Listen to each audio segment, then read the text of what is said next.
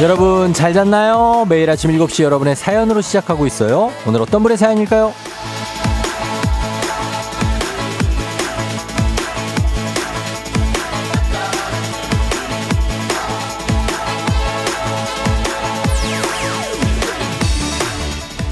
0307님, 쫑디도 잘 잤나요?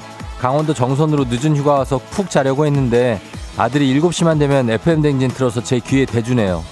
덕분에 휴가여도 쫑디 목소리 들으며 하루 시작해요. 아자!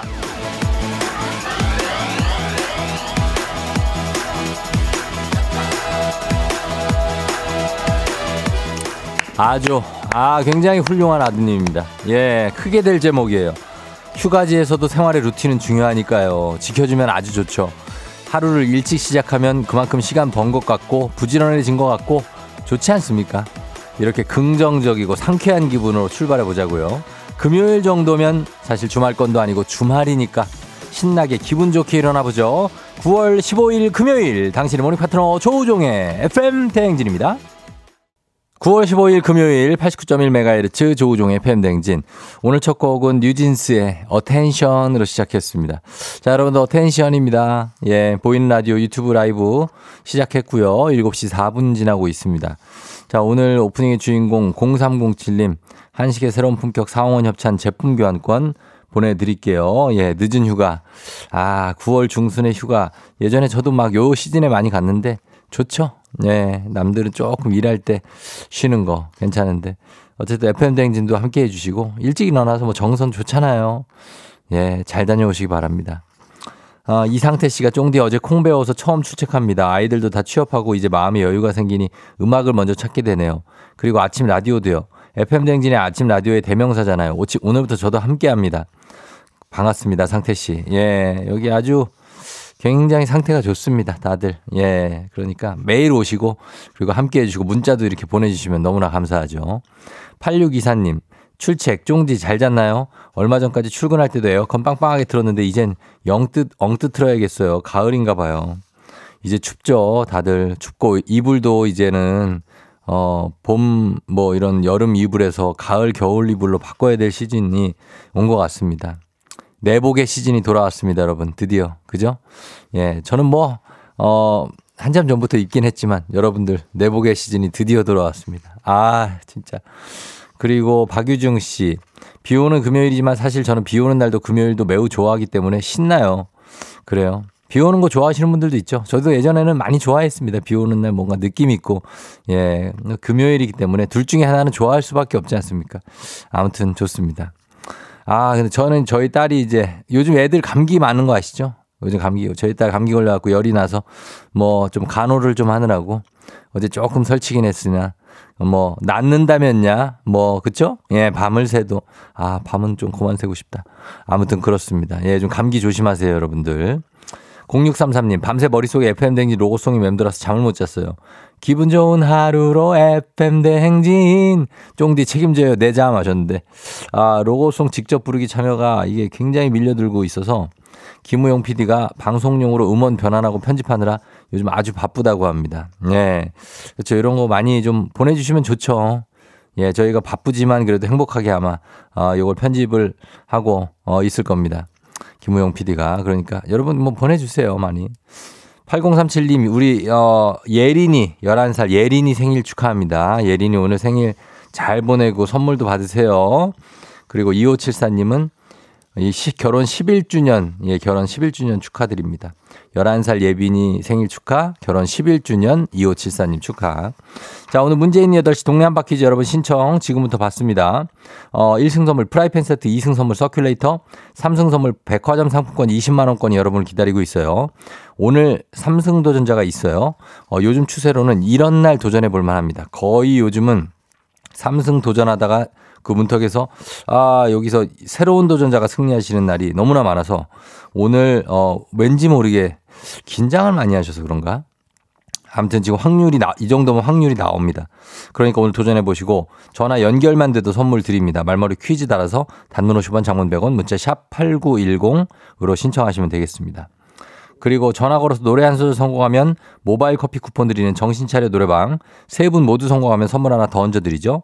전화번호 잠시 후 전화 걸 시간에 말, 말씀드리고 노래 힌트는 오늘 정찬용 노래, 노래는 윤종신입니다. 윤종신. 자, 범위가 너무 넓다고 하시는 분들이 있을 수 있으니까 다시 태어나는 노래입니다. 이제 아시겠죠? 네. 자, 그 노래 준비했다가 잠시 후에 도전 부탁드리도록 하겠습니다. 그리고 행진이 이장님께 전하고 싶은 소식도 남겨주시면 되겠습니다. 단문 50원, 장문 100원, 문자 샵 8910, 콩은 무료니까요. 자, 그러면은 날씨 먼저 알아보고 오겠습니다. 기상청에 강혜종 씨 날씨 전해주세요. 조우종의 FM 댕진 보이는 라디오로도 즐기실 수 있습니다. KBS 콩 어플리케이션 그리고 유튜브 채널 조우종의 FM 댕진에서 실시간 스트리밍으로 매일 아침 7시에 만나요.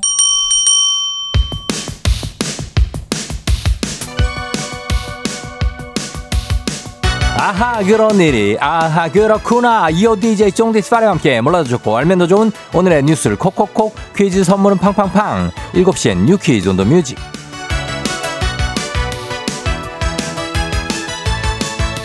뉴스 퀴즈 음악 한 번에 챙겨보는 일석삼조의 시간 오늘의 뉴 퀴즈 바로 시작합니다.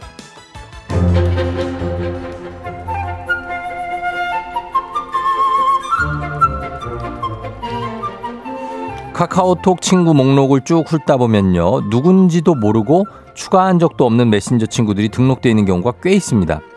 대뜸 모르는 사람에게 메시지를 받고 당황하기도 하는데요. 지금까지는 내 의사와 상관없이 상대방이 내 번호를 저장하면 자동으로 카카오톡 친구가 됐지만 이제 내가 원치 않으면 상대방이 나를 친구로 추가할 수 없습니다. 카카오톡이 전화번호로 친구 추가 허용 기능을 자동이 아닌 선택사항으로 바꾼 건데요. 그동안은 원치 않는 사람이 나를 추가해 내 프로필을 염탐하거나 피싱, 스캠 등 불필요한 메시지를 받게 돼 불편을 겪는 이용자가 많았죠. 이 새로운 기능은 업데이트 후 카카오톡 앱 설정, 친구 항목에 들어가면 전화번호로 친구 추가 허용 옵션을 켤 수도 있고 끌 수도 있다고 하니까요. 불편한 카톡 친구가 내내 걸렸던 분들 참고하시기 바랍니다.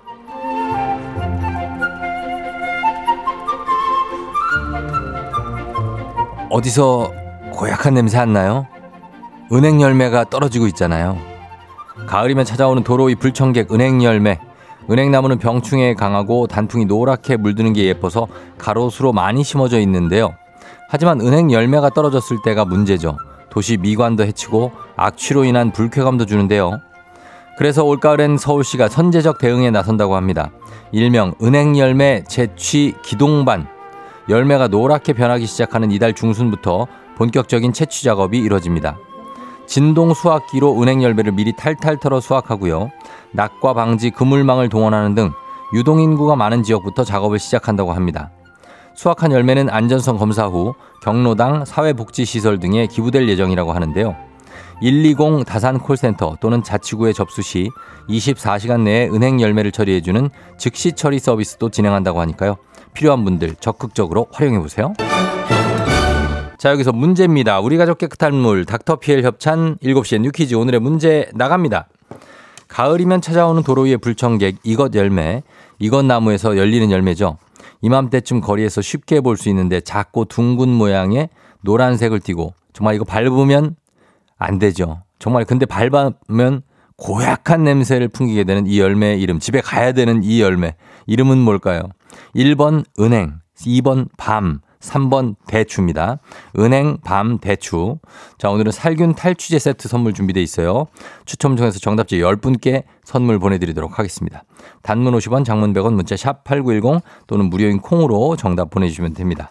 자, 음악 들으면서 여러분 정답 받을게요. 박재범, 좋아. FM 댕진에스 드리는 선물입니다. 이노비티 브랜드 올린 아이비에서 아기 피부 어린 콜라겐.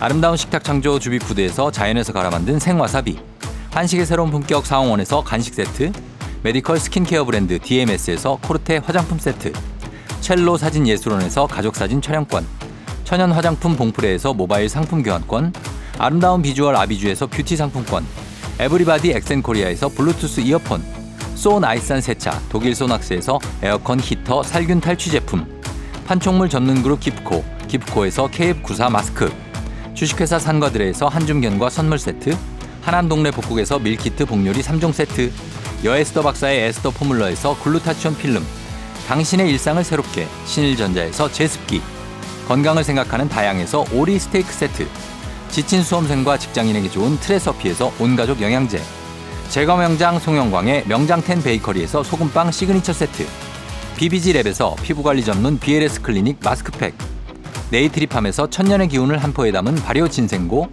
주식회사 창원 H&B에서 내 몸속 에너지 비트젠 포르테, 파라다이스 스파 도고에서 스파 입장권, 파워풀 엑스에서 장민호의 파워풀 크림과 메디핑 세트, 선물 받고 싶은 보르딘 커피에서 알록달록 콜드브루 세트, 내신 성적 향상에 강한 배치 나래 교육에서 1대1 수강권, 안구 건조증에 특허받은 아이존에서 상품 교환권, 건강한 내일의 즐거움 미트 체인지에서 자사 상품권, 페이지 플린 주얼리에서 당신을 빛낼 주얼리, 성공 창업의 길 강창구 찹쌀 진순대에서 즉석 조리식품, 비만 하나만 20년 365MC에서 허파고리 레깅스, 미래 특급 밀리토피아 호텔 앤 웨딩에서 조식 포함 숙박권을 드립니다. 정신차려 노래방 곧 시작합니다. 02761-1812, 02761-1813, 026298-2190, 026298-2191. 지금 바로 전화주세요.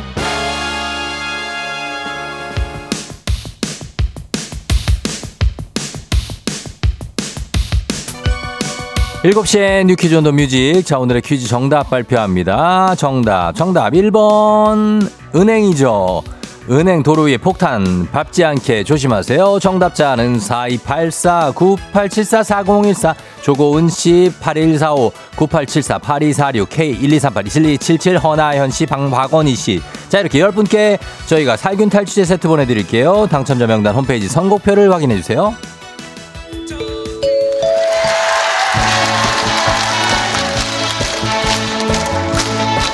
노래 한 소절로 정신을 확 깨우는 아침. 정신 차려. 노래방.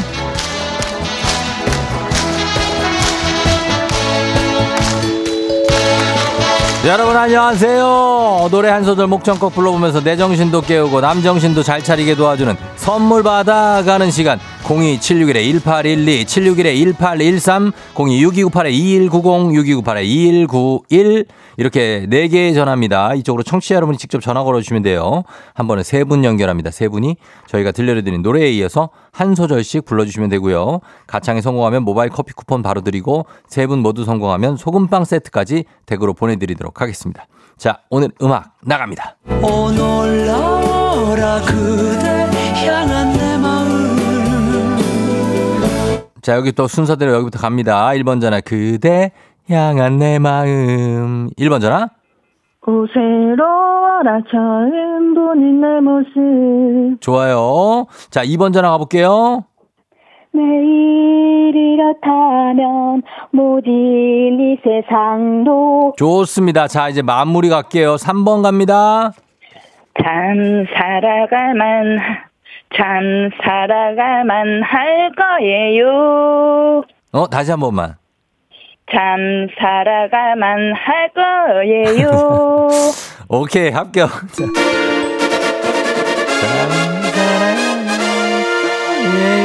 예, 맞습니다. 자, 모바일 커피 쿠폰 받으실 전화번호 남겨주시고요. 소금빵은 댁으로 보내드릴게요.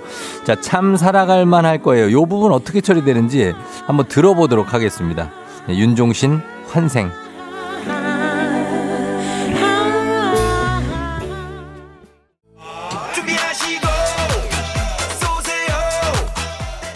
조우종의 FM댕진 1부는 꿈꾸는 요새 메디카 코리아 비비톡톡 코지마 안마의자 더블정립 티맵 대리 제공입니다. 조우종의 FM댕진 함께하고 있습니다. 7시 26 분입니다. 1157님 삼산중학교 3학년 11반 놀이동산 소풍 가는데 비 오네요. 실망한 아이들에게 안전하게 재밌게 잘 다녀라고 해주세요.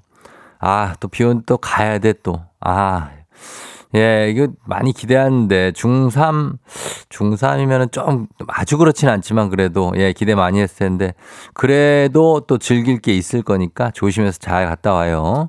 5999님, 마지막 부른 애청자예요. 아는 노래인데 막상 부르려니 박자가 어렵네요. 왔습니다. 참 살아갈 만할 거예요. 별거 아닌데, 그죠? 예, 조금 어렵습니다. 그랬어요. 그리고 1209님, 쫑디 지금 친구랑 여수 가려고 KTX 타러 갑니다. 제가 여행 가면 항상 비를 몰고 다니는데 오늘 비님은 저와 함께 동행한다고 하셨는데 제가 여행 가면 저는 태풍을 몰고 다닙니다. 아시죠? 태풍이 저 따라오는 거 조심하셔야 됩니다.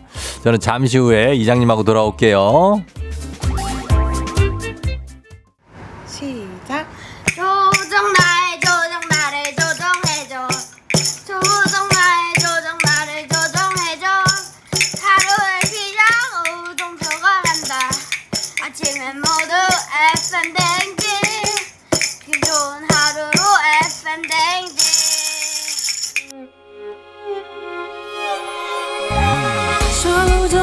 조정 나를 조정해줘. 조정 나의 조정 나를 조정해줘. 하루의 시작 우정조가 간다. 아침엔 모두 FM 댕진. 기분 좋은 하루로 FM 댕진.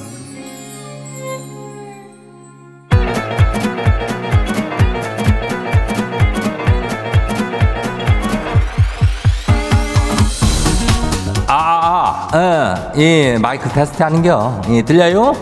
그래, 행진이 이장인데요. 지금부터 행진이 주민 여러분들 소식 전해드려 오쇼. 행진이 단톡요.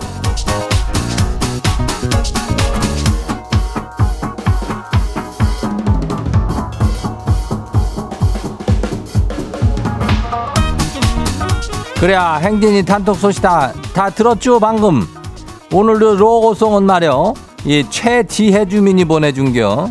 이, 나, 뭐야, 탬바린이랑 이거 뭐요, 뒤에 그 카스, 카스터나츠도 있는가? 아이고야, 이 뭐 가족이다가 아주 그냥 화려한 그냥 저기 그 뭐라 그래. 어, 저 거기를 하다가 불러 제껴줬쇼. 그 지혜 주민은 노래방에서 탬버린 좀 쳐본 저 주민 같아. 예, 보니까 듣기가 싹 아주, 예, 괜찮았쇼. 그 칭찬과 함께 우리가 저 온 가족 스파 이용권이 있쇼. 요거 선물로 주니까 요거 받아가요. 우리 로고송이 아주 물밀듯이 막 밀려온다고 하는데 지금 이 로고송은 사실 우리 거요. 이거 루시가 만들어준겨, 루시. 예, 우리밖에 없어, 이 노래가. 음. 그러니까 아무튼간 저기 어쨌거나 예? 연주곡도 좋고 뭐 합창도 좋고 뭐 다 피처링인가 뭐 그것도 있죠. 예, 그런 것도 환영하니까 뭐 이 저 이쯤 되면 뭐 이렇게 프로 음악인들도 도전을 좀 해볼 만 해요. 예, 우리가 뭐 첫 시작도 또 가수가 열었으니까 그냥 반들은 뭐 이렇게 밤낮이 약간 바뀌어가지고 뭐 어려울란가? 그래도 어떻게 하다가 지금까지 듣고 있으면 한번 예, 카카오톡 그 플러스 친구라고 이슈. 거기 FM 대행진 친구 추가가 되니까 어, 그거 하면은 귀찮나? 뭐 아무튼 간에 그 참여해 주면 돼요. 그리고 그리고 이거 한다고 동네 한바퀴즈 저 잊으면 안 되죠? 지금부터 야무지게 신청해놔야 연결이 잘 되고 저 삼승까지 가는겨. 예, 오늘도 삼승이 도전하는 나- 사람이 이슈. 그 말머리 퀴즈 달고 단문이 50원이 장문이 100원이 예, 이 짝으로 신청들 하면 돼요. 샤퍼고 89106. 그리고 오늘 행진이 사연 소개된 주민들한테는 예, 고급 우산 세트 드리니까 요것도 받아가면 돼요. 그래요. 그러면 행진이 단톡 바로 한번 봐요. 예, 첫 번째 거시기 봐요. 2915 주민요. 이장님 어제 말이요. 아, 아내가 뭐 달라진 거 없냐 그래요? 그래서 열심히 봤죠. 아니, 근데 머리가 달라진 것도 아니고 뭐 딱히 뭐 변한 게 그냥 없어가지고 없는데? 그랬더니 아, 화를 내면서 아니, 뭐 속눈썹 파마를 했, 했다고 그래요. 아, 속눈썹 파마는 그걸 내가 뭐 어떻게 한대요. 그나저나 속눈썹도 파마를 한다는 것을 지는 이번에 처음 알았네요. 이장님은 알고 계셨대요? 글쎄 뭐 이장이라면 속눈썹을 글쎄 그 연장 같은 것은 좀 한다고 알고 있지만은 파마까지는 뭐 어떻게 하는겨 이거 뭐 매직이요? 뭐 어떻게 속눈썹 길게 만들겠지 뭐 예? 아무튼간에 뭐 우리가 뭘 알겠어 예, 뭐 모르는 것도 있으니까 예 그럴 때는 그냥 뭐 어쩔 수 없는겨. 이거 모르는데 아니 모르는데 뭐 어떻게 저기 안다고 그럴 수가 있는겨. 예 그러니까 그럴 수 있슈. 다음 봐요. 두 번째 것이요. 하, 아이 하트 하트 주민요.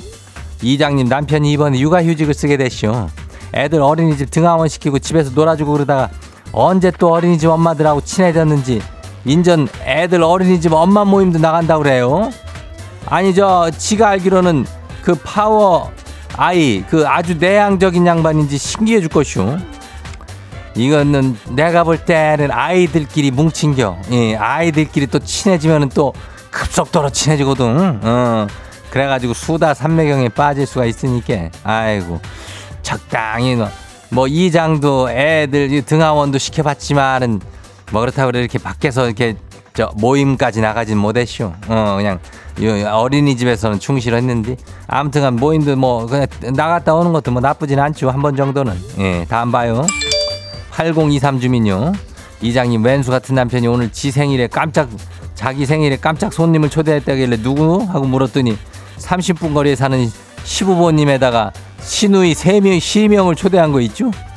아니, 일방적인 통보에 기가 많이 막히면서도 이 음식할 생각에 일요, 월요일 아침부터 시방 머리가 멘붕이 와서 이 일 어쩜 좋대요? 그래, 이거 한 며칠 전에 온 문자 같은데 참 이게 재난 상황이네. 어, 이것은 참 시부모님의 시명의 시누이라면은 이것은 뭐라고 일당백이라고 넘는겨. 어. 아무튼 이 일을 잘 처리했나 모르겠네. 아이고 연락 줘요. 어, 다음 봐요. 남편이 왼수요. 정한빛 주민요. 이장님 아내가 아침부터 카레를 한 솥을 끓이길래 어디가 물었더니 친정을 간다네요. 주말 동안 허튼 짓 하지 말고 집을 잘 지키라고 하는데 저는 사실상 너무 좋아가지고 입꼬리가 자꾸 자꾸 올라가요. 아, 자유 시간이 생겨서 며칠 카레 먹어도 난 너무 행복해요. 그래, 그녀 카레에다가 뭘, 뭘 먹어도 행복하지. 카레에 뭐, 그냥 간장을 먹어도 행복하고, 맥주를 먹어도 행복하고, 뭐, 카레에다가 뭐, 뭐 어떤 걸 먹어도 안 행복할 겨. 예, 그러니까. 속눈썹을 먹어도 행복할 겨. 하여튼간 뭐, 잘 진, 지내봐요. 어, 그래, 아내 갔을 때. 또 일찍 올 수도 있으니까 너무 방심하지 말고, 어, 다음 봐요. 예, 김은수 주민 마지막이요.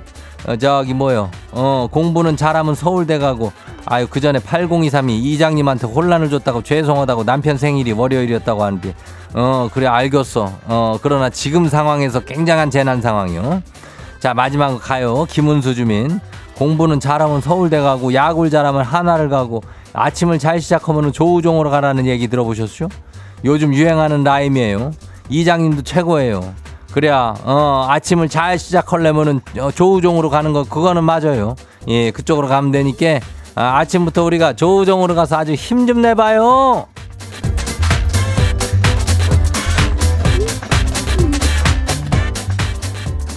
그래야 오늘 소개 소, 소개된 행진이 가족들한테는 고급 우산 세트 챙겨드려요. 어, 오늘 소개팅한 가족들하고 그럴 뻔했쇼.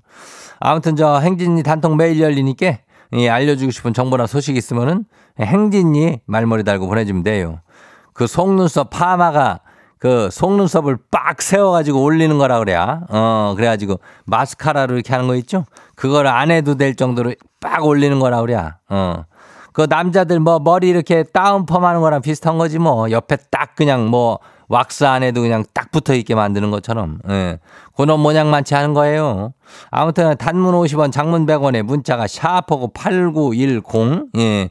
이쪽으로 보내면 되고 콩은 무료죠. 예. 정보 있으면 이쪽으로 보내주고 얘기도 보내줘요. 우린 노래 저기 하고 올게요.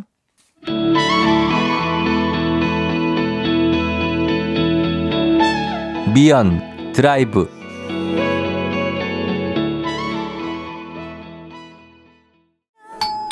조우종의 FM 댕진 보이는 라디오로도 즐기실 수 있습니다. KBS 콩 어플리케이션 그리고 유튜브 채널 조우종의 FM 댕진에서 실시간 스트리밍으로 매일 아침 7시에 만나요.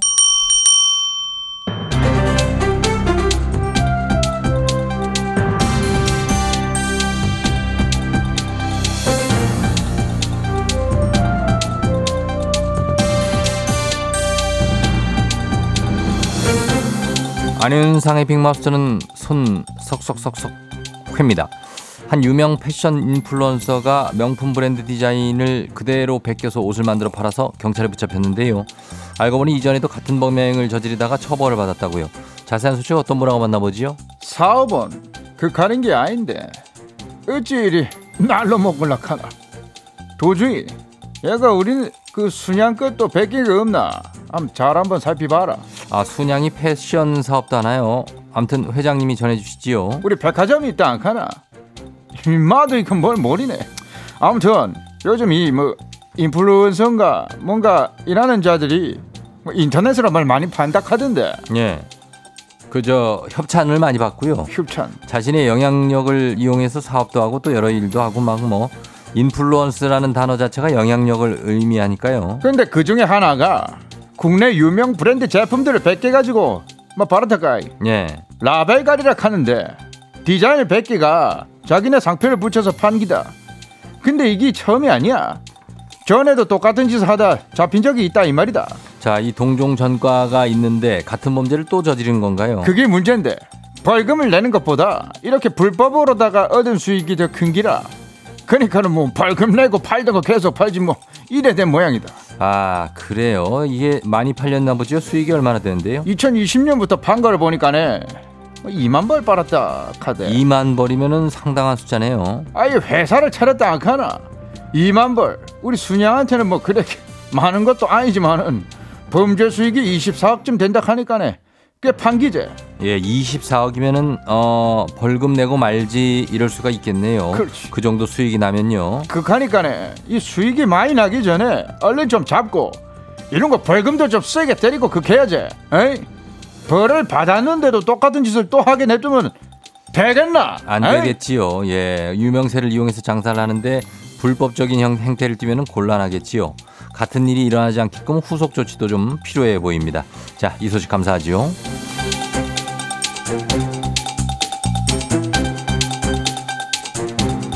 다음 소식입니다. 전철 자전거 칸에 탔다는 이유로 한 할머니가 폭언을 들었다는 제보가 와 있는데요. 목격자가 역에 도움을 요청했지만 제대로 대처를 하지 않았다고 해서 논란이 일고 있습니다. 자세한 소식 어떤 분이 전해주시죠? 내가 오지간하면은 이틀 연속 출연을 안 하는데 이건 또 내가 화를 부르니까는 안 나올 수가 없는 그런 소식이라 할미넴 예. 김수미가 나와봤어요. 그래요. 이 소식 어떤 건지 좀 전해주실까요? 지난 주말에 자전거 칸에 한 할머니께서 타신 모양이에요. 예. 근데 거기 타고 있던 무슨 뭐 그 자전거 동호회인지 뭔지 자전거 여러 대 가지고 아하. 그 장비 딱 갖추고 탄 사람들이 알지요. 예. 어, 할머니한테 굳이 자전거 칸에, 칸에 여기에 타셨다고 막 그냥 험한 말하고 욕설도 하고 그런 모양이에요. 내가 그 할미넴으로서 요 요부를 외워서 다 쫓아냈어야 되는 건데. 그 정말. 아니 상식적으로 이해가 좀 안 가는 건데 어 이게 탈 수 있는 거 아닙니까? 어왜 뭐못 그거 타? 자- 그거 뭐 전용 칸이야? 그냥 말이 자전거 칸이지 그게 뭐 지하철 그 주말과 공휴일에만 자전거 가지고 탈 수 있고 다른 승객에게 불편을 끼치지 말아달라 이렇게 안내 문구에 적혀 있는 걸로 알고 있는데요. 어머 역시 뭐든지 잘하는 양반이야. 그럼 문구까지 어떻게 알아? 그 문구는 어떻게? 예, 아무튼 거- 맞아요. 그 자전거 칸이 따로 있긴 해도 기본적으로는 사람이 먼저예요. 당연하죠. 근데 왜 그 노인이 굳이 자전거 칸에 탔어요? 그러면서 막 막말을 하면서 할머니를 몰아세울 때 그래. 자 이거 어떤 말을 했는지 좀 알고 싶은데요. 그거 참 상식 밖의 일을 벌이는 분들이 있네요. 그래서 어떻게 됐습니까? 옆에 있던 보다 못한 20대 여성이 다급하게 역 번호로 도움을 요청했는데 어, 이번엔 직원이 안 왔대요. 그것도 또 상식적으로도 이해가 안 되지요. 안 되지, 상식이 안, 안 돼. 통하는 데네요. 보통 전철 내에 이렇게 소란이 일어나거나 해서 신고를 하면 다음 역에서 바로 출동해야 하고요. 그렇게 해야 하는 걸로 알고 있는데요. 그래서 보다 못해가지고 그 신고했던 시민이 할머니를 모시고 내렸다나 봐요. 근데 또또 있습니까? 내린 역에서 도움벨을 눌렀는데 직원이 와서 경찰에 바로 신고를 했어야죠. 그랬다는 거야. 어? 경찰에 신고하라지 왜 그걸 눌렀어? 그랬다는 거야. 역에서 해결 못 해줘요? 그랬더니 아 그럼 그 사람들 붙잡고 있었어야 된다 그랬대. 무슨 아유 그래서 사, 화도 나고 답답하고 그러니까는 이 시민이 영상이랑 같이 이거를 제보를 했어요. 참 이 사람을 말- 예, 몇 번을 상처를 주는 겁니까? 안 그래도 놀랐을 텐데 대처가 많이 아쉽군요. 그래, 콜에- 자, 그래. 예. 코레일에서는 예. 자기네는 이제 뭐 바로 출동을 한다고 했는데 할머니가 내리신 다음에 출동을 한 것 같다. 그리고 경찰에 신고하라고 한 거는 도움을 주려고 그랬던 거다 그러는데 아다르고 어다르고 그래. 말 그렇게 하는 건좀 아니지. 할머니 얼마나 당황하시고 저 그러셨겠어. 그 진정시키고 어 죄송하다고 어 이렇게 빨리 못 돌아드려서 그래, 죄송하다고 해야지. 정말 예 대처가 참 안타깝긴 합니다만은 아, 코레일 쪽은 타이밍의 문제였던 것 같고 그 일단 할머니를 위협했다는 그 자전거 동호회 그분들이 좀 문제네요. 아니 왜 자전거 칸에 탔냐 이렇게 식으로 물어 몰아붙이면은 자전거가 있는데 전철은 왜탄 거지요? 어 이렇게 여- 여쭤보고 싶고 대중교통은 모두가 이용하라고 만들어진 겁니다. 서로 배려하고 이해해야죠. 그러니까. 예 상식적으로 이해가 돼야지요. 자전거 벼슬이야 무슨? 예, 그러니까요. 이거 화가 나는 뉴스였습니다. 오늘 소식 여기까지지요.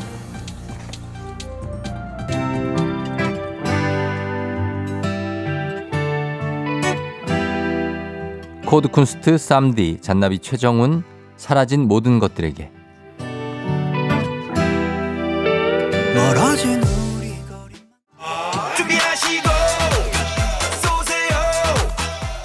조우종의 FM댕진 2부는 고려기프트, 일양약품, 워크웨어, 티뷰크, 스마트한 금융앱, NH 콕뱅크, 파워펌프 제공입니다.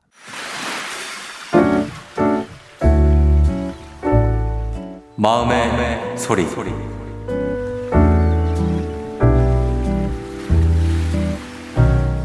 Do you want me to take a picture of you?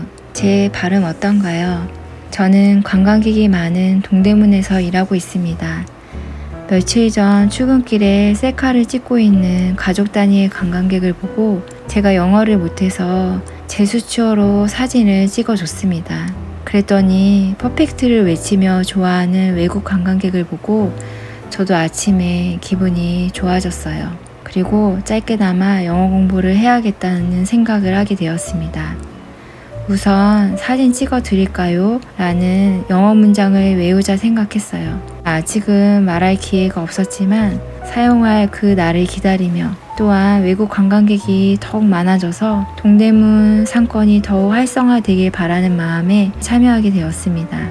월요일부터 토요일까지 쫑디 라디오 너무나 잘 듣고 있어요. Thank you very much.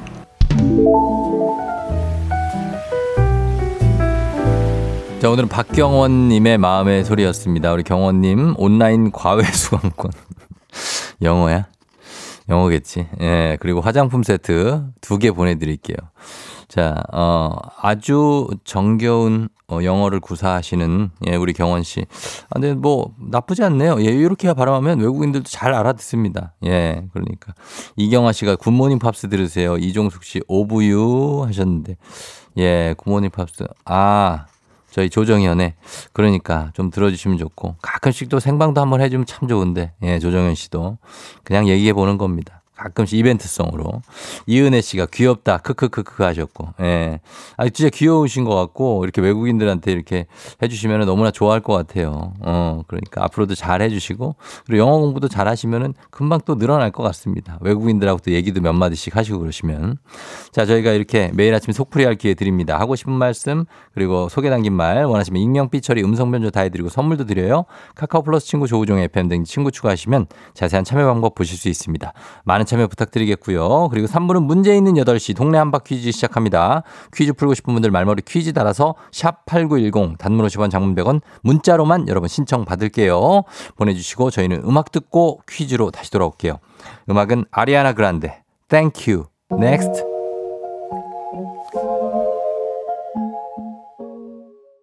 오늘 내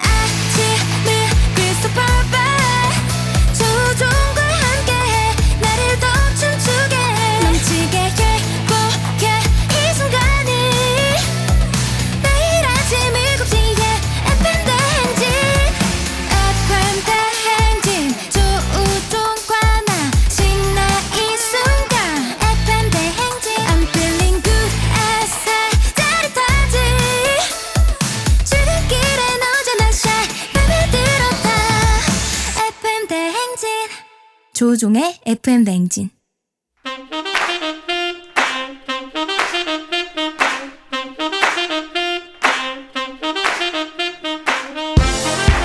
바쁘다 바빠 현대사회 나만의 경쟁력이 필요한 세상이죠. 눈치, 지식, 순발력 한 번에 길러보는 시간입니다. 경쟁이 꼽히는 동네 배틀 문제 있는 8시 동네 한바 퀴즈.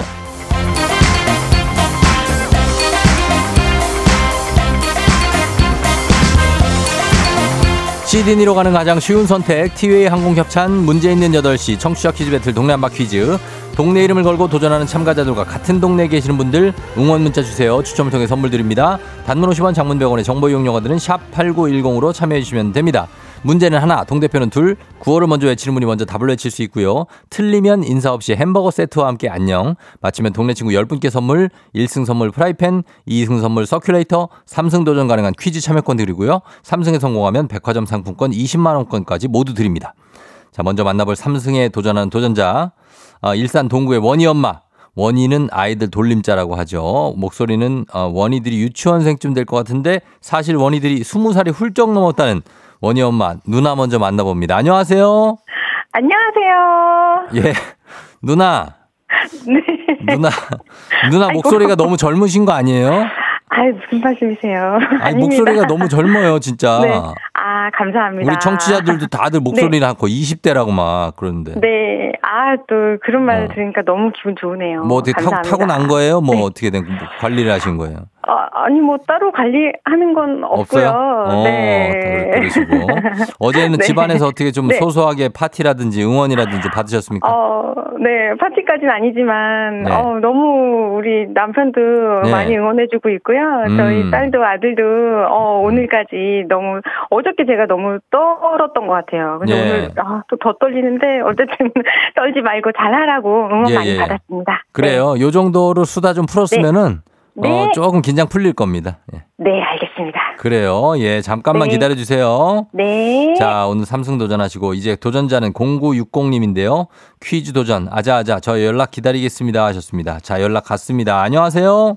예, 안녕하세요. 네, 어느 동 대표 누구신가요? 네, 강서구의 그 수진 아빠짱입니다. 강서구의 수진 아빠 짱. 네네. 어, 강서구 수진 아빠. 강서구 무슨 동이에요? 염창동이에요? 화곡동입니다. 화곡동 알죠 까치산. 네네. 아유 화곡 아닙니까? 네네. 예 수진 아빠짱님은 지금 이제 도전하신 예, 어때요? 지금 느낌은 어때요? 글쎄요, 오늘 뭐, 네. 갑자기 또 전화를 받았는데, 네. 꼭 저기, 뭐, 평소에 들으면서 연승 저지를 꼭 한번 해보고 싶었는데, 음. 오늘 그 기회가 주어져서 아주 기분 좋습니다. 그래요. 자 네. 그러면 한번 어 한번 대결을 한번 펼쳐보도록 하겠습니다. 원희 엄마하고 인사를 좀 나눠주시죠. 네, 안녕하세요. 안녕하세요. 네, 오늘도 힘차게 잘해주십시오. 아, 감사합니다. 우리 둘다 네. 화이팅! 어, 좋아요. 네. 분위기 아주 좋습니다. 자 그러면은 먼저 원희 엄마부터 구호 정하겠습니다. 뭘로 할까요? 네, 역시 정답 하겠습니다. 정답하고 그 다음에 수진 아빠 짱님 아자! 아자로 가겠습니다. 정답 네. 대 아자. 자 연습 한번 해볼게요. 하나 둘 셋.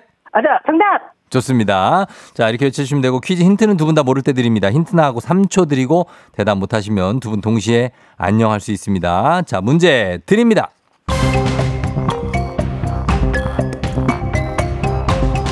(9월 15일은) 유엔에서 정한 세계 이것의 날입니다. 이것의 의미를 성찰하고 보완하기 위해 제정된 날로 국제의원연맹이 제안했고 100여 국이 이를 기념한다고 하죠. 이것 국가의 주권이 국민에게 있고 국민 정답! 정답 빨랐어요 우리 엄마 민주주의의 날. 민주주의 애날 네. 민주주의 세계 민주주의의 날. 정답입니다. 정답 민주주의. 국민을 위해 정치를 행하는 주권은 국민에게 있다. 정답 민주주의 정답이었습니다. 축하드립니다. 감사합니다. 예, 자 소리 한번 질러. 아, 예, 원희 엄마가 동네 친구 10분께 3일 연속으로 선물을 친절하게 드리면서 어, 1승 선물 프라이팬 세트, 2승 선물 서큘레이터에다가 3승 백화점 상권 20만 원권까지 다 가져가셨습니다. 축하드려요. 아, 너무 감사합니다. 예, 아, 소감 한 말씀 들어볼까요? 아, 이거 맞추고 나니까 더 떨리네요. 야, 누구 생각이 제일 먼저 네. 납니까? 누구 생각나요? 저희 딸이요. 딸이요? 네, 딸이 어, 예. 제일 많이 응원을 해주고 음. 어저께 사실은 둘이서 예상 문제도 같이 한번 뽑아보면서 어이구, 진짜요? 이야기도 나누고 했어요. 네, 근데 이거, 어, 예. 네, 예상 문제 나왔던 문제인 것 같은데요? 어, 어, 어, 네, 맞아요. 어. 오늘이 무슨 날인지 검색해보고, 그리고 네. 민주주의에 대해서 딸하고 저하고 공부 열심히 했습니다. 아, 단순히 그래요. 민주주의가 문제가 나올 거라고 생각은 못하고, 어. 네. 원희 엄마, 우리 했습니다. 수진이 네. 아빠한테도 한마디 해주세요. 수진이 아빠. 아, 네. 아, 제가 어쨌든 삼승을 해서 너무 기쁜 반면에 음. 도전하셨는데 예, 떨어지셔서 너무 제가 조금 마음이 안 좋긴 하지만 음. 다음에 꼭 다시 한번 도전하셔서 꼭 삼승까지 가세요. 화이팅! 그래요. 고마워요. 수진 아빠님도 네. 또뭐 패자부활전도 있고 하니까. 네, 예. 네. 자, 하여튼 주말 어떻게 잘 보내실 계획 있나요? 주말에? 아, 네, 주말 동안 이제, 네. 어, 저희는 이제 한식, 저기, 저 이제 추석 앞두고 있어서 어. 이제 시골에 내려갈 예정이에요. 아, 그래요. 어디로 네, 가요? 아, 저희 김천입니다. 김천으로, 경북 김천. 네, 예. 네, 네. 그래서 주말에 음. 이제 조상님들 잠깐 인사드리고, 그리고 올, 다녀올 예- 예정입니다. 그래요. 네. 조심해서 잘 네. 다녀오시고. 네, 예, FM 감사합니다. 댕진 계속 들으면서 또 가세요. 네, 제가 예. 쫑비 3일 연속 진짜 이게 왠지 꿈만 같은 느낌이고요. 예, 예. TV에서 쫑비 보니까 왠지 가까운 친구 같은 느낌이 들더라고요. 아유, 친구죠, 친구. 너무 반갑습니다. 어쨌든. 그러게요. 네. 예, 너무 감사해요, 감사합니다. 저희도. 예, 네. 그래요. 잘 다녀오시고 축하드려요. 네, 감사합니다. 네, 안녕. 네, 안녕. 자, 오늘은 예, 우리가 그 법칙을 깨고 꼭 2승자가 3승에서 무너졌었는데 이번엔 3승자가 탄생했습니다. 원희 엄마 축하드리고 어 K125884345님이 뮤지컬 배우 김소연 님 목소리랑 비슷하다고 하는데 그런 것 같습니다. 김, 김소연 님하고. 그렇죠? 손준호 씨와 부부. 박유솜 씨는 일산 동구 원희짱님 삼승 축하. 정수진 씨 수진 아빠라고 하니까 우리 아빠 생각난다고 했습니다. 아빠 최고예요. 도전 자체가 멋있다고. 예, 성 정수진 씨가 빛나라 님이 아, 예습하셨구나. 노력은 배신하지 않는 법 하셨습니다. 그러니까 예, 잘해 주셨고 축하드립니다. 자, 이제 여러분께 내드리는 청취자 퀴즈 넘어갈게요. 9월 16일 내일은 이것의 날입니다. 아, 이들의 권리 보장과 발전의 중요성을 알리고 이들 문제에 대해 관심을 높이기 위해 제정된 날인데요. 매년 9월 세 번째 토요일에 기념을 합니다. 신체적 정신적으로 한창 성장하거나 무르익은 시기에 있는 사람을 이것이라고 합니다. 제도에 따라 범위가 달라지기도 하지만 보통은 만 19세 이상에서 34세 이하를 가리키죠. 자, 이것은 무엇일까요? 1번 애송이. 애송이? 2번 꼰대. 3번 청년. 자, 이 중에서 무엇일까요? 1번 애송이, 2번 꼰대, 3번 청년. 정답 보내시고 짧은 건 50원, 긴 건 100원, 문자 샵 8910, 콩은 무료입니다. 정답자 10분께 선물 보내드릴게요. 재밌는 오답 한 분 추첨해서 주식회사 홍진경 더 만두엽찬 비건 만두도 보내드릴 겁니다. 자, 음악 듣는 동안 여러분 정답 보내주세요. 자, 음악은 김창원 피처링, 아이유, 너의 의미. 김창원 피처링 아이유의 너의 의미 듣고 왔습니다. 자, 이제 청취자 퀴즈 정답 공개할게요. 정답은 바로 청년이죠. 예, 내일은 청년의 날입니다. 청년의 날. 자, 정답 맞힌 분 중에 10분께 선물 보내드릴게요. 조우종의 FM댕진 홈페이지 선곡표에서 명단 확인해 주시면 되겠습니다. 자, 오늘 오답 한번 보겠습니다. 오답은 어떤 게 왔을까요? 신체적, 정신적으로. 어, 한껏 성장하거나 무르익은 사람을 어, 뜻하는 말. 4239님, MG. 아, MG. 예, MG죠. 예, 성장을 무르익은 사람. 김경철 씨는 댕댕이. 댕댕이는 그냥 귀엽죠. 예, 댕댕이. 그리고 4239님, 오렌지종 나왔습니다. 아, 오랜만이네요. 5899님, 초샤이어인. 그리고 이경아 씨, 개미? 개미? 어. 그 다음에, 어, 김경철 씨, 중2병이라고 또 보냈고요. 그 다음 1157 리즈 시절, 8354님, 점권. 정양연 씨, 얼라. 그리고 어, X세대 나오고요. 캐리 1258 83435. 제가 X세대인 것 같은데. 그리고 얄개 5960님. 야, 얄개. 얄개 시대 진짜 오랜만이다. 예, 얄개 김승현 씨가 그분이 계셨는데. 예, 그 다음에 나라의 기둥 4191님. 청출어람 한윤주 씨, 김희수 씨 유랑단 하셨는데. 자, 오늘 오랜만에 얄개 나와서 5960님 드리겠습니다. 예, 얄개.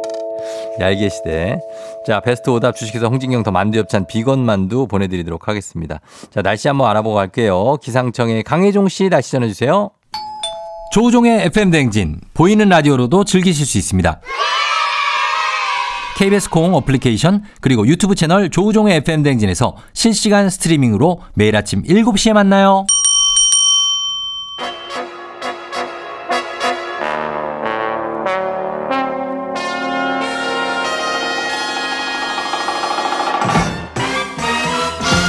간추린 모닝뉴스 KBS 김준범 기자 불러보도록 하겠습니다.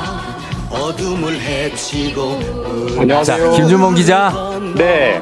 은하철도 999에 탑승 중인가요? 오늘은 왜 은하철도 999예요? 거기 타고 계신 걸로 알고 있는데 철이하고 같이 있는 메테라고요. 네, 오랜만에 배틀을 만났습니다. 예. 오랜만에. 그래요. 네. 어, 오랜만에 들어보면서 은하철도 예, 예. 999, 그 세대도 맞지 않습니까 또? 네, 맞습니다. 그 말미 세대입니다. 말미. 말미에. 네. 어, 네. 그런 거 메칸더 V 좀 나오고. 백한더 V도 봤고요. 예, 예. 뭐, 뭐. 태양소년 마루체, 마르치 태- 아라치? 마르치 아라치도 있었고. 어. 예. 머, 머털도사도 봤고. 뭐 태양소년 세대입니다. 에스테반이라고 혹시 압니까? 에스테반? 에스테반? 모르나요? 그 건 잘 모르겠어요. 카피카피 룸룸 바람돌이. 아, 그건 알죠. 아, 알고 있고. 예, 예. 네, 바람돌이는 알겠습니다. 잘 알죠. 그 정도면 됐습니다. 바람돌이 알면 끝난 거예요. 예. 됐습니다. 자, 가겠습니다. 아, 김동림 씨가 이제 은하계까지 진출하신 범블리 하셨는데, 아, 뭐 우주 대스타죠. 우리 범블리가. 아, 예. 감사합니다. 네. 자, 예, 오늘도 한번 보겠습니다. 첫 소식이 일제 강점기 때 있었던 강제동원 피해에 대해서 일본으로부터 공식 사과를 했다고 정부가 밝혔다. 이게 어떤 의미입니까? 그러니까 이제 우리 정부가 예. 최근에 유엔에 이제 의견서 하나를 냈는데 예. 그 의견서에 이런 내용이 담겨 있는 거예요. 예. 일본 정부가 일본 정부가 아, 강제 동원 피해자, 그러니까 한국인 피해자들에게 예. 공식 사과를 했고 음. 우리 한국 측은 공식 사과를 받았습니다. 어. 라는 의견서를 냈습니다. 어, 그래요? 근데 예. 그 의견서에 들으라면 우리가 이제 아 일본이 정말 어, 우리 과거 사사에 대해서 진심으로 사죄합니다. 예, 예. 정말 한국인들께 죄송합니다. 뭐 이런 취지의 발언이 있었다는 건데 예. 뭐 저도 그렇고 쫑디도 그렇고 그런 뉴스를 들어본 적이 없거든요. 어, 없죠. 예. 근데 피해자들이 도대체 무슨 얘기를 하는 거냐, 도대체 언제 일본이 사과를 했다는 거냐, 음. 왜 사과를 받지도 않아 놓고 사과를 우리가 사과를 받았다고 주장을 하는 거냐라고 음. 하면서 피해자들이 강력하게 반발하면서 이제 논란이 커지고 있는 그런 어. 상황입니다. 그걸 보여줘야죠. 뭐 어떤 뭐 뭐가 왔으니까 얘기했겠지. 아무것도 없는데 이런 얘기를 하지 않았지 않았을까 정부가? 그죠? 맞습니다. 우리 네. 정부의 의견서에 보면은 네. 왜 일본 정부가 사과를 해왔다라고 표현했냐라고 두 가지 이제 근거를 들었는데 네. 일단 김대중 오부치 선언이라는 게 있었다. 음. 이게 뭐냐면 1998년에 그쵸 예전에 예. 예, 25년 전에 예, 예. 어, 김대중 자- 당시 대통령과 오부치 당시 일본 총리가 그 김대중 오부치 선언이라는 한일 공동 선언을 하면서 예. 그때 일본 총리가 진심 어린 사과를 했던 거는 사실입니다. 음, 그렇죠. 예. 다만 다만 이제 지금 일본 정부가 그러니까, 그때 예. 일본 정부의 정신을 과연 계승하고 있느냐에 대해서는 여러 가지 의문점이 남는 상황인 것이고요. 음, 예. 그 다음에 일본 총리 기시다 현, 현 기시다 일본 총리가 5월에 그러니까 넉달 전에 우리나라에 방문을 했을 때, 네. 어, 참 과거사에 대해서 개인적으로 안타깝다라는 음. 이런 취지의 발언을 했었어요. 그러니까 이 개인적으로 개인적인 안타까움도 네. 공식 사과다라고 아. 이제 우리 정부 의견, 우리 정부가 간주를 한 거죠. 예, 예. 근데 반대로 지금 분명히 일어났지만 일- 어 아예 그 생략해 버린 그러니까 아예 쓰지 않은 의견서에 음. 쓰지 않은 사실관계들도 있는데 예를 들면 우리나라 대법원이 일본에게 피해자들에게 배상하라라는 판결을 내렸지만 일본 정부가 그걸 이행을 거부하고 있고 예.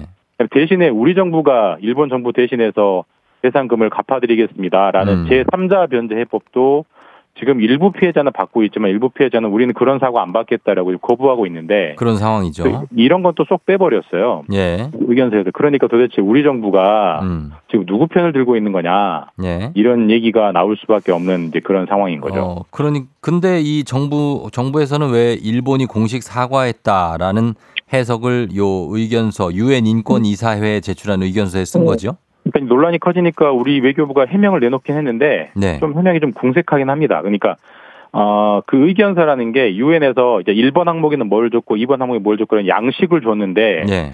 그 양식에 따라 쓴 것뿐이지 음. 우리 정부가 일본에게 공식 사과를 받았다는 것은 그런 해석은 아니다라고 이제 뒤늦게 해명을 했는데 네. 어쨌든 의견서는 분명히 일본 공식 사과했다고 적어놨거든요. 음. 그러니까 이게 뒤늦게 논란되니까 수습하는 차원에서 그런 해명을 내놓고 있는데 예. 조금 뭐 여러 가지 좀 우리나라가 일본과의 과거사 민족이 얼마나 민감합니까? 그럼요. 런걸 생각하면 좀 준비가 부족했다, 좀 음. 서툴렀다라고 보고 볼 수밖에 없습니다. 네. 그러네요. 예. 이 문제 좀 지켜봐야 될 문제인 것 같습니다. 자, 그리고 올해 독감주의보가 열- 역대 가장 길게 발령되고 있는 중이라고요? 예, 이게 뭐 또 하나의 기록이 세워졌는데 예. 뭐 사실 뭐 독감이라는 게 늘 보통 이제 겨울쯤에 많이 유행을 해가지고 한 예. 그 다음 이듬해 봄까지 그래서 독감 주의보도 보통 겨울에 시작이 돼서 이듬해 봄까지 지속이 되는 게 보통인데 예. 작년 같은 경우는 9월부터 독감 주의보가 발령이 됐어요. 코로나 19랑 겹치면서. 네네. 근데 재밌는 거는 작년 9월에 발령된 독감 주의보가 예. 아직도 해제가 안 됐습니다. 아, 그래요? 그러니까 올 봄, 올 여름, 이제 올 어. 초가을까지 내내 독감주의보가 지속되고 있는데 예. 근데 오, 오늘 오늘은 올해 독감주의보가 또 내려집니다. 아, 그래요? 그러니까 작년 작년에 내려진 독감주의보가 네. 해제가 안 된 상황에서 음. 올해 독감주의보까지 이제 이중으로 더블로 음. 주의보가 생기는 거고 사실 작년 9월부터 1년 내내 독감 유행 주의보가 발령되고 있는 이런 상황은 네. 역대 최장 기록이라고 합니다. 아, 요즘에 이 독감 환자가 굉장히 많은 거겠죠? 그럼 얼마나 많습니까? 뭐 저도 아이들 데리고 가보면 소아과들이 항상 북적북적 하던데 예. 이게 이제 기준이 있어요. 독- 언제 독감 유행 주의보를 내리냐 기준이 있는데 네. 독감 의심 환자, 독감 증상을 나타내는 의심 환자 숫자가 예. 1000명당 5명을 넘으면 지금 하- 항상 독감 유행 주의보가 발령이 되는데 음. 지금은 1000명당 11명, 12명 정도 나오고 있습니다. 어, 그러니까. 기준치의 2배, 두 배네. 2.5배가 계속 발생되고 있고 예. 올해 내내 한 한 번도 유행 기준이 1000명당 5명이라는 기준치 아래로 떨어진 적이 없어요. 그러니까 음. 독감이 1년 내내 유행이다라고 볼 수 있는 상황이고 도대체 왜 이렇게 되는 거냐? 네. 아마도 분석컨대 우리가 코로나 때 거의 3년 동안 마스크를 쓰면서 네. 사람들이 독감에 잘 안 걸렸잖아요. 그랬죠. 러다 보니까 사람들 몸속에 독감 면역력이 사라져가지고 예. 뒤늦게 우리가 그 독감 홍역을 치르고 있다 이렇게 보이고 있습니다. 음, 그래. 이 독감 예방 주사를 좀 맞아야 되겠네요. 그러니까 올해도 비슷할 어, 방역 당국에 따르면 올해도 비슷할 걸로 예상이 됩니다. 올해도 음. 독감이 대유행할 거라고 하고요. 네. 그러니까 독감 예방 주사는 되도록 평소에 안 맞으시던 분들도 맞으시는 게 좋을 것 같고 음. 다음 주 9월 20일부터 독감 예방 접종이 시작이 되거든요. 예. 어린이와 임신부, 노인들부터 먼저 맞게 되는데 예. 본인이 어디에 해당하는지 날짜 좀 챙겨 보시고 음. 가능하시면 맞는 게 올해는 더 좋을 것 같습니다. 예. 그러면은 무료로 예, 접종 가능한 거죠? 아, 어린이 임신부 등은 무료고 아, 예. 거기에 해당하지 않는 사람들은 유료입니다. 유료. 그렇습니다. 네, 네. 자, 그리고 요 뉴스를 볼게요. 좀 걱정스러운 소식인데 어린이 우울증 환자가 빠르게 늘고 있다는 소식이 있어요. 아, 예. 그 어린이도 우울증을 안 앓나 이렇게 생각하시는 분들 많고 사실 저도 그런 네. 생각을 했었는데요. 예. 어린이도 우울증을 앓는다고 합니다. 여기서 음. 말하는 어린이는 몇 살이에요? 6살부터 11살. 그러니까 한 어. 초등학생, 예, 초등학교 예, 예. 입학 직전부터 초등학교 한 5, 6학년 정도까지인데 음. 우울증 진단받은 어린이가 한 5년 전에는 한 1,800명 정도였는데 예. 작년에는 한 3,500명 거의 아유, 두 배가 늘었어요. 엄청나게 늘었네요. 늘었고 예. 뭐 지금 정확히 왜 그렇게 많이 늘는지 분석은 잘 안 되지만 예. 우리가 코로나 때 한 3년 동안 재택 수업을 하면서 음. 한 3년 동안 학교를 많이 안 갔잖아요. 그쵸. 랬다가 올해 전면 등교가 재개되다 보니까 예. 학교 생활에 적응하지 못해서 음. 친구들과 사이가 안 좋아서 음. 우울이나 불안증을 불안증을 겪는 청소년이 크게 늘어난 것 같다라고 현재 분석이 되고 있고 사실 음. 우울증은 어른도 힘든데 그럼요. 어린이가 이런 질환을 겪는다는 것은 그만큼 네.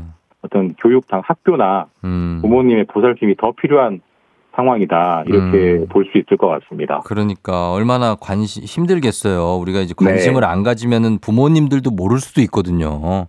사실 뭐 그냥 가져야 될것 아픈가 보다 같아요. 하는 건데 사실 어린이가 우울증을 앓고 있는 걸 우리가 모르는 거죠. 그러니까요. 추가적으로 지금 우울증에서 나가서 극단적 선택을 한 초중고생도 숫자가 계속 는다는 추세가 있어요. 그죠? 예, 뭐 그 소위 말하는 자살 예. 극단적 선택인데 초중고생이 일- 매년 한 100명 이상 그런 일이 있어요. 근데 음. 문제는 그게 계속 늘고 있습니다. 그러니까. 그래서 지금 한 작년 같은 거의 200명 가깝게 그런 일이 있었기 때문에 이 예. 학생들의 초중고생들의 정신 건강 문제도 예. 우리가 꼭 챙겨봐야 되는 어른들이 챙겨봐야 되는 문제가 되고 있습니다. 반드시 예, 지켜줘야 될 것 같습니다. 자, 김준범 기자와 함께했습니다. 고맙습니다. 네, 주말 잘 보내십시오.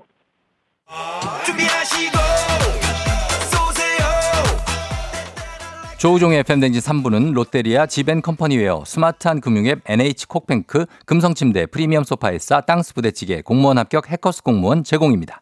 조우종의 FM댕진 함께하고 있습니다. 8시 26분 지나고 있어요. 5473님이 퇴근 시만 기다려 책 속의 날. 아, 6314님 메모 준비 완료. 오늘 책도 잘 적어뒀다가 가을에 책 읽는 여자가 될 거예요. K8901님 이제 책 읽어주는 목소리 미남 박태근 본부장님 나올 시간인가요?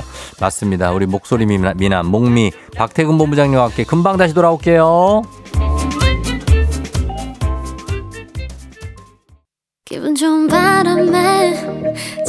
feeling 들리는 목소리에 설레는 good morning 너에게 하루 더 다가가는 기분이 어쩐지 이젠 정말 꽤 괜찮은 feeling yeah.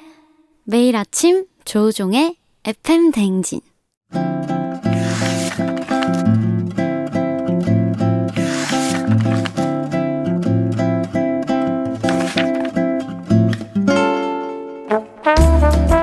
금요일에만 문을 여는 곳이죠. 책 읽어주는 남자 박태근 씨와 함께하죠. FM 댕진 라디오 책방 북스타그램.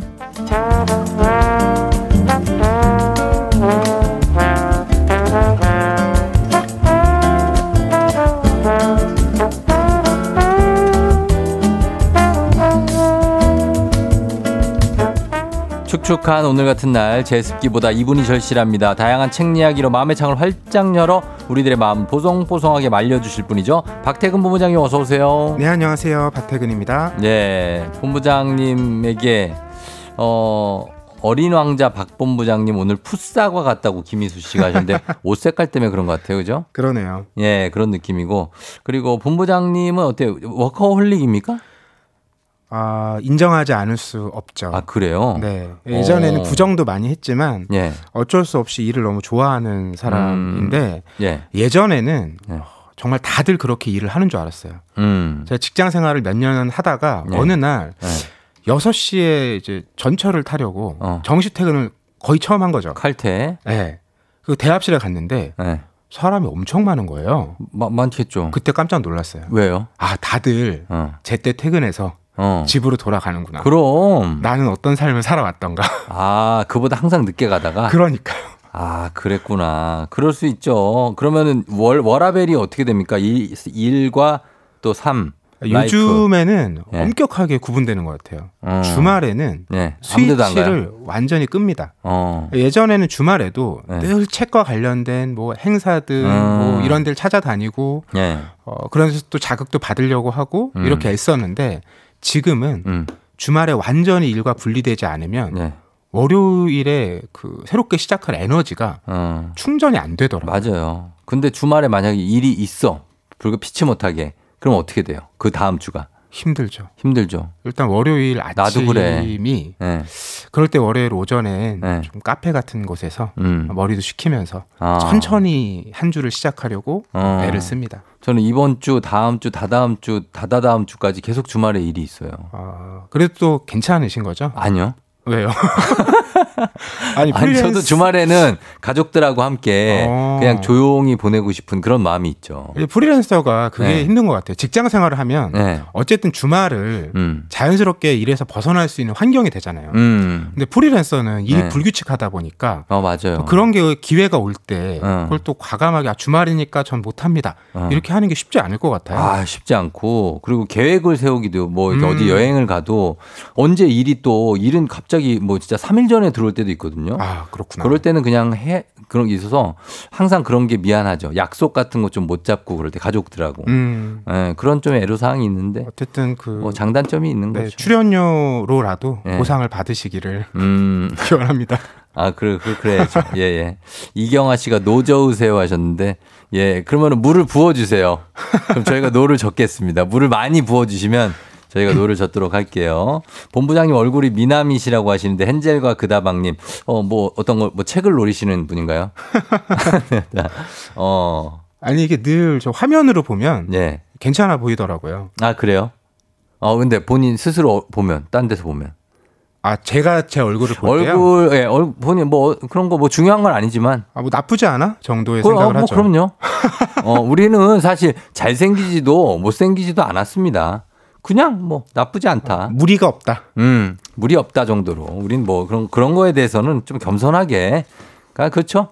예, 아 잘생겼습니다. 고맙습니다. 음. 아, 왜 이렇게 어색하지? 자, 그러면 오늘은 책, 책으로 가야 돼, 이럴 때. 책은 어떤 책을 소개해 주실 거예요? 아, 오늘 가져온 책은요. 예. 제목이 눈에 딱 들어왔어요. 제목이.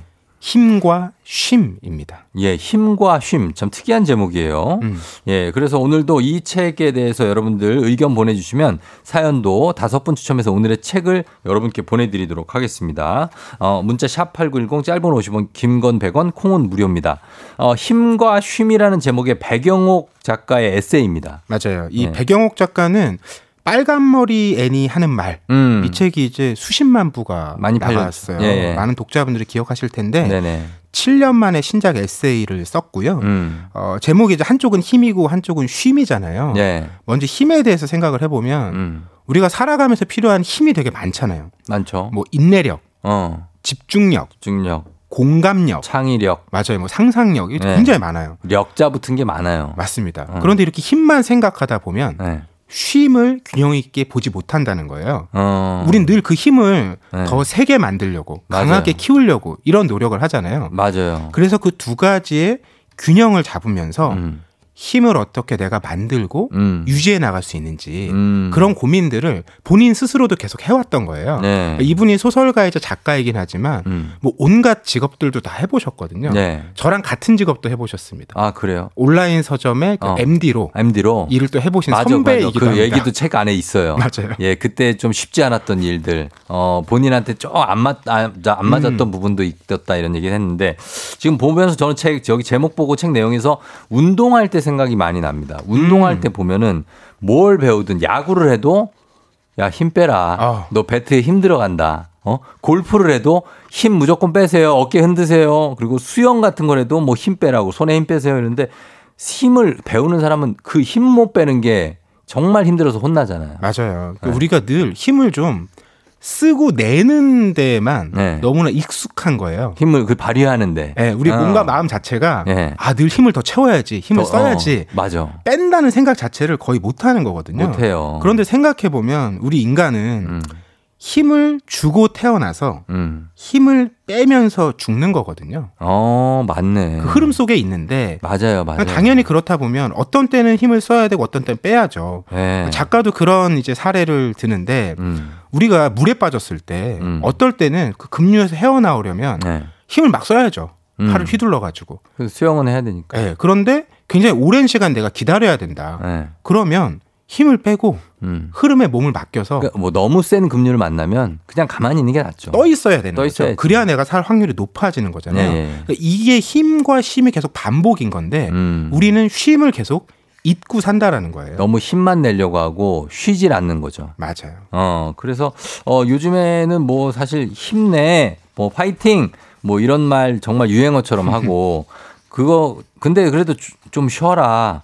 그 이제 그만 쉬어. 뭐 이런 얘기를 예전보다는 그래도 좀 중요하게 생각하고 자주 하는 것 같긴 해요. 그렇죠. 앞서 우리가 워라벨 얘기도 했지만 예. 이런 말이 생기고 쓰이기 시작한 지도 한 10년 남짓이거든요. 그렇죠. 작가도 이제 이런 한국 사회 문화적인 특성에 대해서 얘기를 하는데 우리 사회가 워낙 짧은 시간 동안에 음. 굉장히 빨리 발전했잖아요. 성장을 해서 그러다 보니까 막 의지의 한국인, 어, 뭐 극기 그런 걸 많이 들었어요. 이런 거 너무. 많이 했잖아요. 네. 그런 게 대부분 힘을 내는 기술이라는 거예요. 그렇죠. 그래서 힘 내는 기술은 네. 우리 국민이 잘 알아.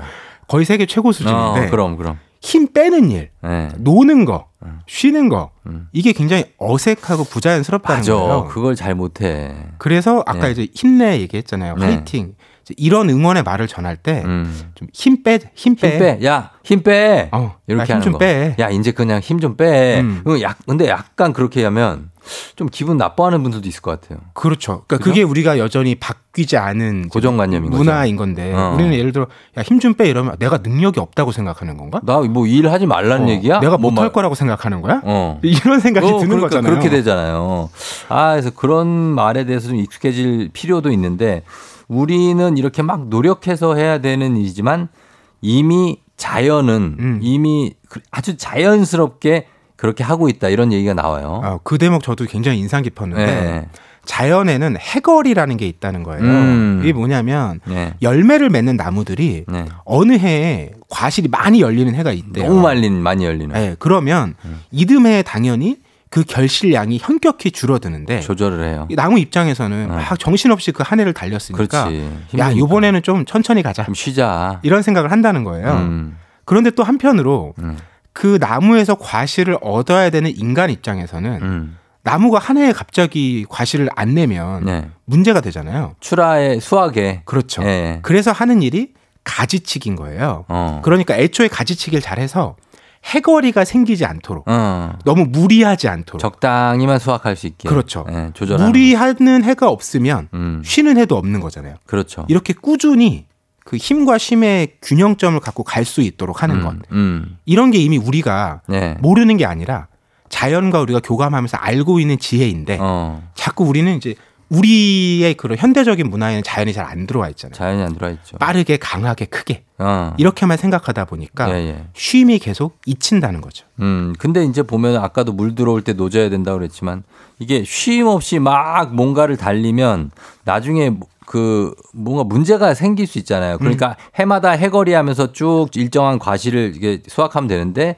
한번 너무 많이 수확하면 나중에 그 나무가 죽을 수도 있어요. 잘못하면 진짜. 예. 그러니까 그런 생각을 해야 되는데 당장은 못 하고 있는 거죠. 인간들은 사실 반대로 생각하죠. 올해 많이 과실 나왔으면 네. 내년엔 더 할 수 있지 않을까? 채찍질을 하면 더 할 수 있지 않을까? 그거 있잖아요. 그 회, 금을 회사가 매출 목표 세울 때 늘 이렇습니다. 그 금을 낳는 거위 있잖아요. 어, 그쵸, 그 그쵸. 배를 갈랐더니 아무것도 없더라. 맞아요. 점점 더 많이 하려고 그러잖아요. 그러니까 우리가 생각해 보면 시간을 아껴주는 기술이나 이런 건 계속 개발됐거든요. 네. 그런데 시간이 계속 모자라잖아요. 모자라 모자라 신기해. 네. 예, 그죠? 어, 요즘 이제 아이들 같은 경우는 어떤 상황까지 있냐면 네. 작가가 이제 언급하는 예인데 모든 미래의 시간들을 음. 어, 즐기거나 행복한 미래를 그리는 게 아니라 음. 그때 어떤 성공한 미래를 위해서 음, 뭐딱 하나 해 놓으려고. 지금의 모든 시간을 그때를 위해 쓴다고 생각하는 거예요. 맞아요. 그래서 막 초등학생 때부터 음. 예비 의대반 이런 아, 학원을 있어요. 다니는 상황. 저기 저 가면 그런 동네 있어요. 이게 너무 안타깝다. 많이 안타깝죠, 사실. 네. 예. 그리고 우리가 그런 상황에 계속 노출되는 이유가 또 하나가 음. 소셜 미디어예요.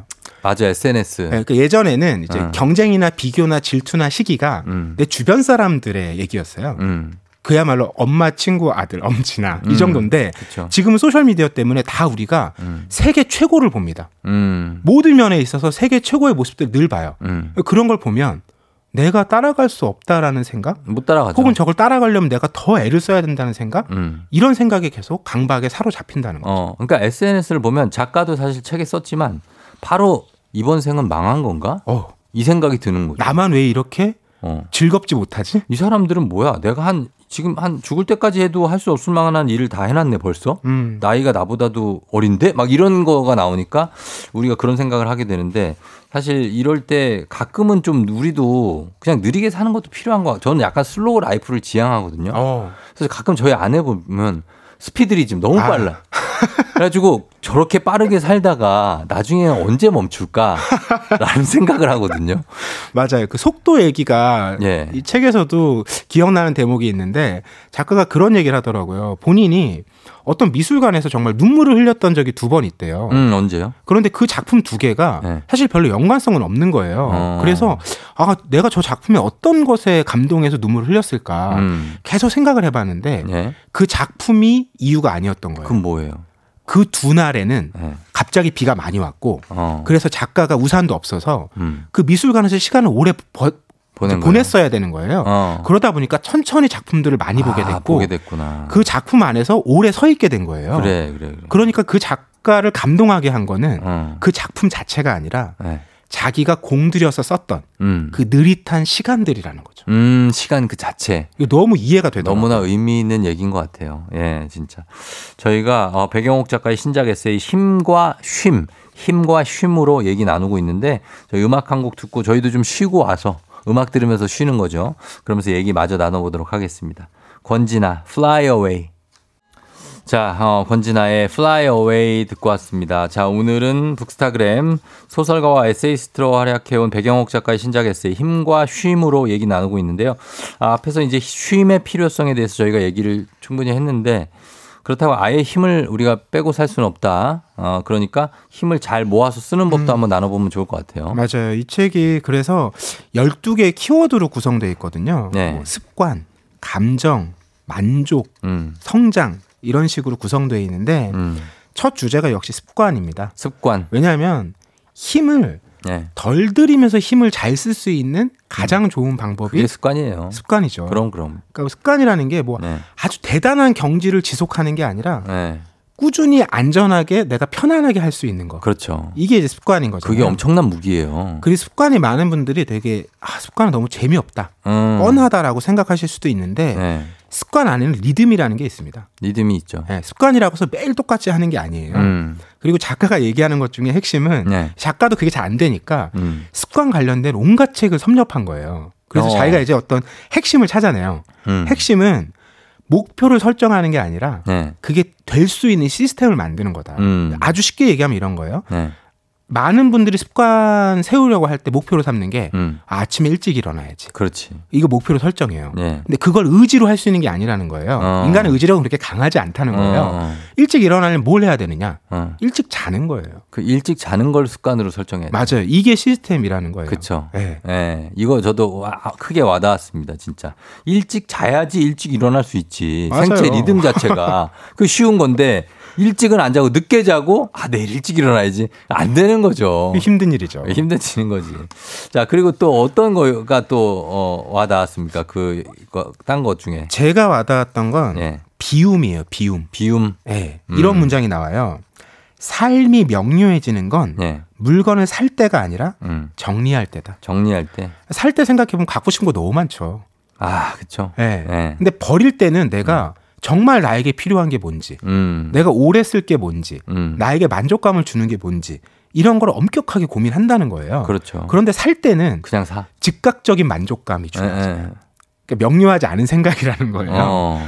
그리고 왜 비움이 중요하냐면 네. 일 좋아하는 사람들은 그런 거 다 아실 거예요. 일을 하나 하면 네. 또 새로운 일이 생깁니다. 네, 맞아요. 일이 계속 이어져요. 이어지죠. 계속 일을 일이 일을 부르기 때문에 음. 이걸 멈추지를 못하는 거예요. 못 멈춰요. 그래서 어느 시점에 사실 리셋이 필요한데 네. 그 결단을 못 내리는 거죠. 그렇지. 근데 이런 분들께 정말 어, 좋은 예시가 있어요. 예. 왜 우리가 아, 왜 이렇게 못 쉬어라면 아 나 일이 너무 바쁘고 음. 아 우리 회사 나 아니면 안 돌아가 음. 이런 생각을 하잖아요. 네. 자 마이크로소프트의 회장인 빌 게이츠. 네. 빌 게이츠 돈 제일 많은 사람이잖아요. 네. 이 사람이 일 1년에 일주일씩 두 번 어. 통나무 집에 아무도 없는데 가서 어. 휴대폰도 안 하고요. 네. 책만 읽어요. 어. 이렇게 바쁜 사람도 네. 뭔가 책임감이 막중한 사람도 네. 그런 시간을 가진다는 거예요. 그 사람은 이미 돈이 많으니까 그냥 쉴 수 있는 거고 우리는 아직 벌어야 될 게 많고 키워야 될 자식들이 많으니까 못 쉬는 거죠. 아 정말 사람의 생각이 이렇게 다르군요. 왜 왜?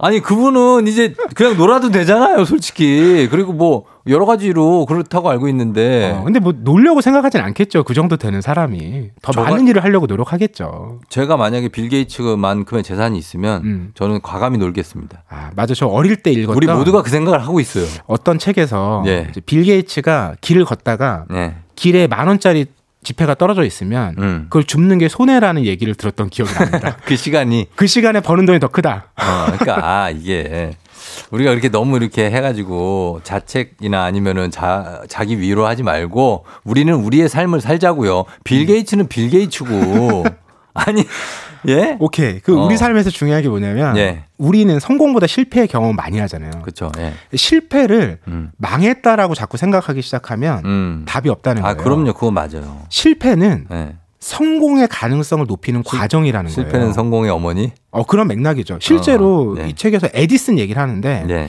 그 발명한 에디슨이 연구소에 정말 큰 불이 났어요. 음. 근데 그 불난 걸 보고 에디슨이 이런 얘기를 했대요. 네. 아 지금까지 내가 저질렀던 모든 오류가 음. 이제 불타버리는구나. 음. 그러면 나는 가뿐한 마음으로 새로 시작할 수 있겠지. 오. 그리고 나서 정말 네. 2주 후에 네. 우리가 잘 알고 있는 추금기가 발명됐어요. 발명된 겁니다. 아, 그래요. 그건 이제 에디슨이고. 자, 여러분 문자 좀 소개해 드릴게요. 3424님, 힘과 심 너무 과하고 아주 모자란 제 아들을 학교에 데려다 주고 씁쓸히 돌아오는 차 아니었는데 이 책 제목이 확 꽂힌다고 하셨고, 박종섭 씨도 이제는 힘내보다는 쉼내 하셨다고. 예, 아, 발음 하십니다. 조심해야겠습니다. 어, 4824님도 50년을 힘주고 살다가 지금 힘 좀 빼면서 안식년 보내고 있습니다. 음. 힘 빼는 것도 삶에 진짜 중요한 것 같다. 예, 공감합니다. 그리고 어 6532님 죽고 나서 쉬라고 지금은 달리라고 이런 말을 많이 들었었는데 아. 생각이 많아진다고. 진짜 이런 말 우리가 많이 아, 했었어요. 이 말은 정말 근데 사라져야 될 말이에요. 그죠? 네. 예, 죽고 나서 뭐 어떻게 쉽니까? 지금 사- 행복해야죠. 살아서 쉬어야 행복해야지. 네, 맞습니다. 승현 씨가 지금 이 순간 리셋이 되는 느낌입니다. 30년째 학교 가도 출근하는 나. 오랜만에 책을 읽고 싶다는 생각을 했어요. 감사합니다. 책 한 권이라도 읽으시면서 좀 쉬시는 것도 그리고 멈추는 것도 좋을 것 같습니다. 예. 자, 오늘은 백영옥 작가의 신작 힘과 쉼 만나봤습니다. 나를 위한 힘 빼기, 쉼 가져보시면 좋을 것 같아요. 박태훈 본부장님 다음 주에 만나요. 네, 고맙습니다. 준비하시고 조우종의 FM대행진 4부는 비지하우스 종근당 건강 포드 세일즈 서비스 코리아 제공입니다. 처음 함께 했던 그날 생각 조우종의 FM대행진 오늘은 여기까지입니다. 아, 김환 씨가 강 팀장 허니문 잘 갔나요? 물가 내놓은 어린아이 같은 느낌 잘 돌아오겠죠 하셨는데 아, 뭐 저도 이 정도 걱정까지는 안 합니다. 예, 아유 지금 나이가 거의 좀 있으면 50인데 잘 다녀올 겁니다. 김태훈 씨 쫑디 고생하셨어야 하셨는데 여러분들 고생 많이 하셨고 예, 오늘 그냥 하루 우리 뭐 고생하지 말고 진짜로 이렇게 쉬면서 그렇게 편하게 좀 지내봐요. 자, 오늘 끝곡으로 조유리 이석훈의 가을 상자 전해드리면서 저도 인사드리도록 하겠습니다. 여러분 오늘도 골든벨 울리는 하루 되시길 바랄게요. 소중했던